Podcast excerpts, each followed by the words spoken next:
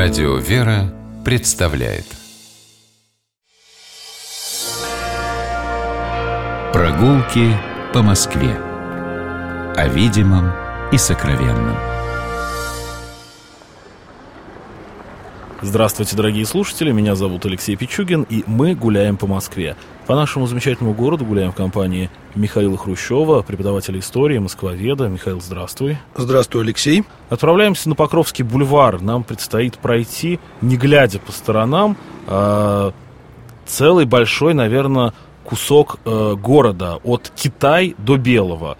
То есть Москва росла, шагнула за пределы Китайгородской стены, потом за пределы а, стены Белого города, а вот нам между этих двух воображаемых стен придется сегодня проходить. Мы выходим из метро Китай-город э, по указателю улица Моросейка, э, на ней оказываемся и идем в противоположную от Кремля сторону. Кремль нам, если мы обернемся обратно, будет виден. Мы идем в другую сторону по Моросейке. А, и пройти нам, мы сейчас даже не будем считать переулки, нам просто надо пройти до бульваров. А это, ну, идем мы минут, наверное, семь э, таким неспешным шагом и оказываемся на площади Покровские ворота. Здесь я уже, Миша, тебе слово передаю. Итак, Площадь Покровские ворота, знакомая нам по замечательному фильму Покровские ворота. Сразу Который ты не любишь, я помню. Ну, как я его не люблю? Я к ним... Он, конечно, душевный. Но тут важно сказать, что для москвоведа он не так много информации дает, потому что действие происходит вроде как на Покровских воротах, но, собственно, ключевых мест этого района показано немного. Вот. Вместо чистых прудов, почему там патриаршие, дом э, периодически показан вообще на Гоголевском бульваре. Но, тем не менее, Покровские ворота. Чем интересна эта площадь? Во-первых, это единственная площадь на всем бульварном кольце, которая сохранила э, идею и сохранил облик, который планировался ей и который предписывался ей Павлом Первым. Дело в том, что при Павле Первом, уже вскоре после того, как были разобраны несчастные стены Белого города, о которых мы еще поговорим, э, стали рассматриваться проекты обустройства разобранных стен, что делать на их месте. И вот э, по указу Павла I в торцах бульваров нужно было строить гостиницы и трактиры. И единственная площадь, на которой трактиры и гостиницы сохранились, это как раз площадь Покровские ворота. Но надо сказать, что здание гостиницы сохранилось, просто площадь Покровских э, еще в нескольких местах. И на Петровских ворот сохранились, и а, на Сретенском на, бульваре. На Сретенском бульваре есть, конечно же, где был знаменитый магазин комиссионный, но а, именно здесь они сохранились с двух сторон. Да, вот как раз площадь выглядит им цельно. Мы с вами пройдем за а, эти ряды, собственно, ближе уже к Садовому кольцу чуть-чуть пройдем, и выйдем а, к скверику, в котором стоит памятник Николаю Гавриловичу Чернышевскому. И здесь я вам расскажу печальную историю. Значит, скверик у нас стоит э, достаточно далеко, ну, вот памятник стоит достаточно далеко от улицы Покровки, и вот за этим памятником стоит высокий серый дом 1936 года постройки под названием «Дом работников НКВД». Архитектор Чириковер его построил. Зачем мы сюда пришли? Дело в том, что вот линия этого дома, красная линия, это предполагавшаяся красная линия всей улицы Покровки. Угу. То есть, мы То есть по плану 1935 года. Я не должен был родиться. Да, ну нет, должен был, наверное, но не в, не, не в здании, не в доме комоде, да. То есть предполагалось на вот эту ширину расширить всю покровку, то есть снести все здания, стоявшие по правой стороне покровки до самого Садового кольца. Огромная площадь получилась бы, но, слава богу, этот проект не реализован, был не реализован, не был реализован, и мы можем видеть только памятник Чернышевскому, а за ним дом работников НКВД, построенный в стиле такого позднего конструктивизма, с таким уже богатым постконструктивизмом, с богатым достаточно декором. Надо сказать, что в этом доме достаточно большое количество жителей поменяли свои адреса не по своей воле, поскольку высшее руководство НКВД э, достаточно активно репрессировалось в конце 30-х, но не будем об этом. Напротив этого здания э, нам вечная стройка. В начале бульвара вечная стройка, которая огорожена заборами уже много-много лет. И там прячется памятник, подлинный памятник средневековой Москвы, участок стены Белого города. То есть, скорее так, участок фундамента стены Белого города. Спешите видеть, кто не гуляет сегодня вместе с нами, а, спешите видеть, потому что а, скоро это все подо что-нибудь, во что-нибудь закатают и закроют, потому что все разговоры о музификации этого объекта, мне кажется, ничем не закончились. Ну, пока разговоры ведутся, можно все взглянуть. Отличный совершенно фрагмент, фундаменты белокаменные видны. Можно представить себе ширину реальной Белгородской стены. И встав, вот, если встать ровно по линии Белгород... стены Белого города, можно понять кое-что и про Покровский бульвар. Дело в том, что, как напомню вам, бульвар возник на месте стены Белого города и на месте э, эспланады. Эспланады называют пространство перед крепостной стеной. Вот, собственно, это и есть бульвар. А если мы пройдем дальше вдоль этого остатка Белгородской стены, мы выйдем в начало Покровского бульвара и обратим внимание на здание с левой стороны от бульвара. Это Покровские казармы. Великолепное ампирное здание, построенное в 1820-30-е годы. История этого здания следующая. Когда-то в Москве была такая традиция размещать войска на постой. Соответственно, все жители, кроме самых знатных, э, должны были принимать на постой солдат и, соответственно, кормить, поить их и следить за тем, чтобы им мягко спалось, легко жилось. Это было очень дорогое, опасное мероприятие для хозяев, очень утомительное, а бывало войска подолгу стояли в городе, и, соответственно, э, можно было откупаться от этого. Тем, кто откупился, давали знак «Свободен от постоя», его вешали на ворота.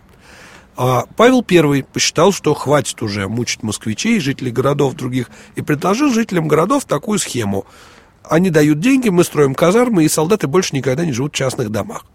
Начали собирание денег. К сожалению, на большие казармы денег не хватило. Построили совсем небольшое здание. Там несколько рот одного полка разместилось. Но, тем не менее... Остальных продолжали размещать в домах гостеприимных да. хлебосольных москвичей? Да, пока да.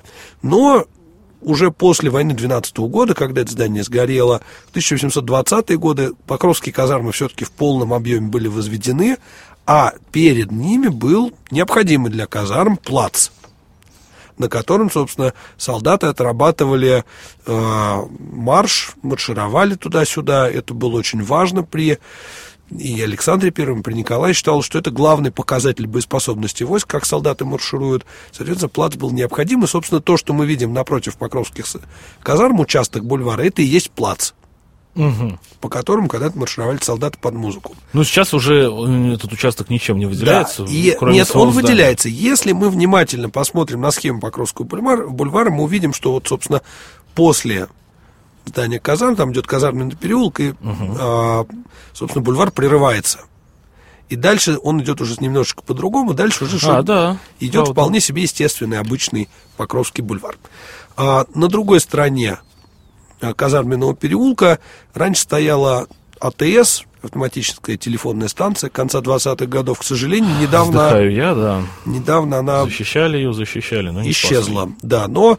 Памятник а конструктивизма, между прочим. Да, позднего конструктивизма памятник. А за ним прячется посольство Ирана. Э, располагается это посольство в бывшей усадьбе Крестовниковых-Найденовых, построенной в XIX веке. Здание было перестроено в 60-е годы, собственно, для посольских нужд. Сейчас здесь посольство Ирана. Если мы продолжим движение по Покровскому бульвару, по его левой нечетной стороне, то мы увидим замечательный, замечательную усадьбу Дурасовых, постро, построенную Матвеем Федоровичем Казаковым. Здесь располагалась когда-то военная инженерная академия. И дальше до конца Покровского бульвара, собственно, это все постройки академии. Большой корпус 30-х годов постройки, тоже бывшая военная инженерная академия имени Карбашева. На данный момент эти здания переданы в Высшую школу экономики, они их ремонтируют. Надеюсь, что вот скоро они во всей красе предстанут. Перейдем на другую сторону э, Покровского бульвара. Я не знаю, мы здесь можем бесконечно гулять. Ну, зигзагами хотел, тут можно ходить. Да, буквально парочку точек показать. Э, на углу Большого Трехсветительского и Покровского бульвара стоит дом 1913 года постройки, который э, совмещен с более поздним домом уже 30-х годов который выходит на малый трехсветительский такой вот жилой комплекс получается. Вот в той части, которая 1913 года постройки, большие квартиры такие, а, как в настоящих доходных домах. Этот дом стоит на месте бывшей Ляпинки. А, в двух словах, здесь располагался когда-то приют братьев Ляпиных, в котором на ночь размещали на постой хитрованских босоногих обитателей и здесь были очень строгие условия, суровые, и санитарная обстановка была не очень. Интересный эксперимент проводили купцы Ляпины. Они как-то раз выдали э, обитателям своей ночлежки, ночлежного дома, выдали полушубки и валенки. И сказали, те, у кого они продержатся неделю, получат 5 копеек. Те, у кого они продержатся 3 месяца, получат 50 копеек. Ну, для, скажу сразу, что 50 копеек это дороже, чем полушубок и валенки стоят. И вы знаете что, через месяц уже ни у кого не было ни валенков, ни полушубков. К сожалению, такая братья тут собиралась не очень экономически мыслящая. Ну, а, собственно, в конце 19 века эта ляпинка была снесена, потому что жители окрестных домов уже совсем устали от а, вот этих босиков, и был построен доходный дом. Соседний же дом, конструктивистский, стоящий на углу Покровского бульвара и Малого Трехсветительского переулка, э, это последний адрес московской Марины Цветаевой. Здесь она снимала комнату перед эвакуацией, собственно, в Елабугу, где и закончилась ее жизнь. И, собственно, здесь э, такое мемориальное место.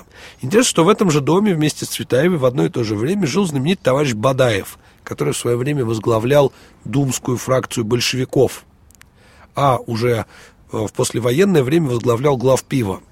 И в честь него даже назывался Бадаевский завод. А, пойдем дальше по Покровскому бульвару, по правой его стороне, и на углу Покровского бульвара и подколокольного переулка располагается усадьба Телешовых-Корзинкиных. Интереснейший дом, в котором, собственно, проживали купцы Телешовы, замечательный писатель Телешов, а Черкис тоже тут жил. И здесь проходили знаменитые Телешовские среды, на которые в этот дом приходили и Бунин, и Чехов, и Горький, и многие другие писатели. Фотографии сохранились. И внимание, самое главное это про этот дом.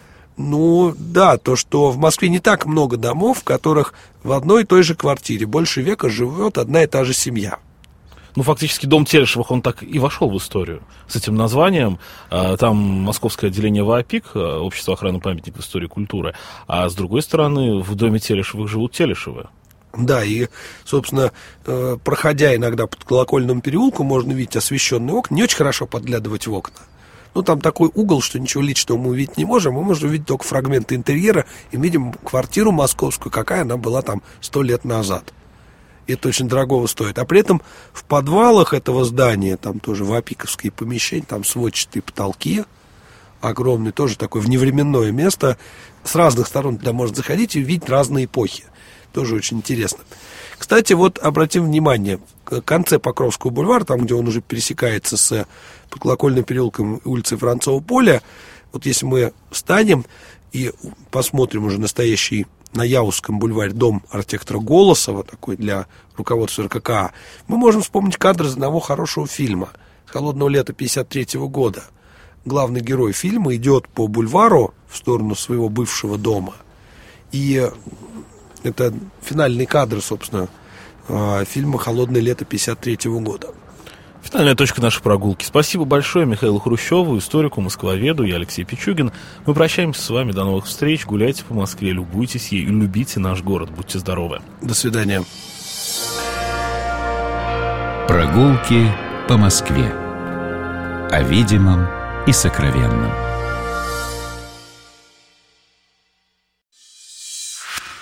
Программа «Прогулки по Москве» произведена при поддержке Комитета общественных связей правительства Москвы.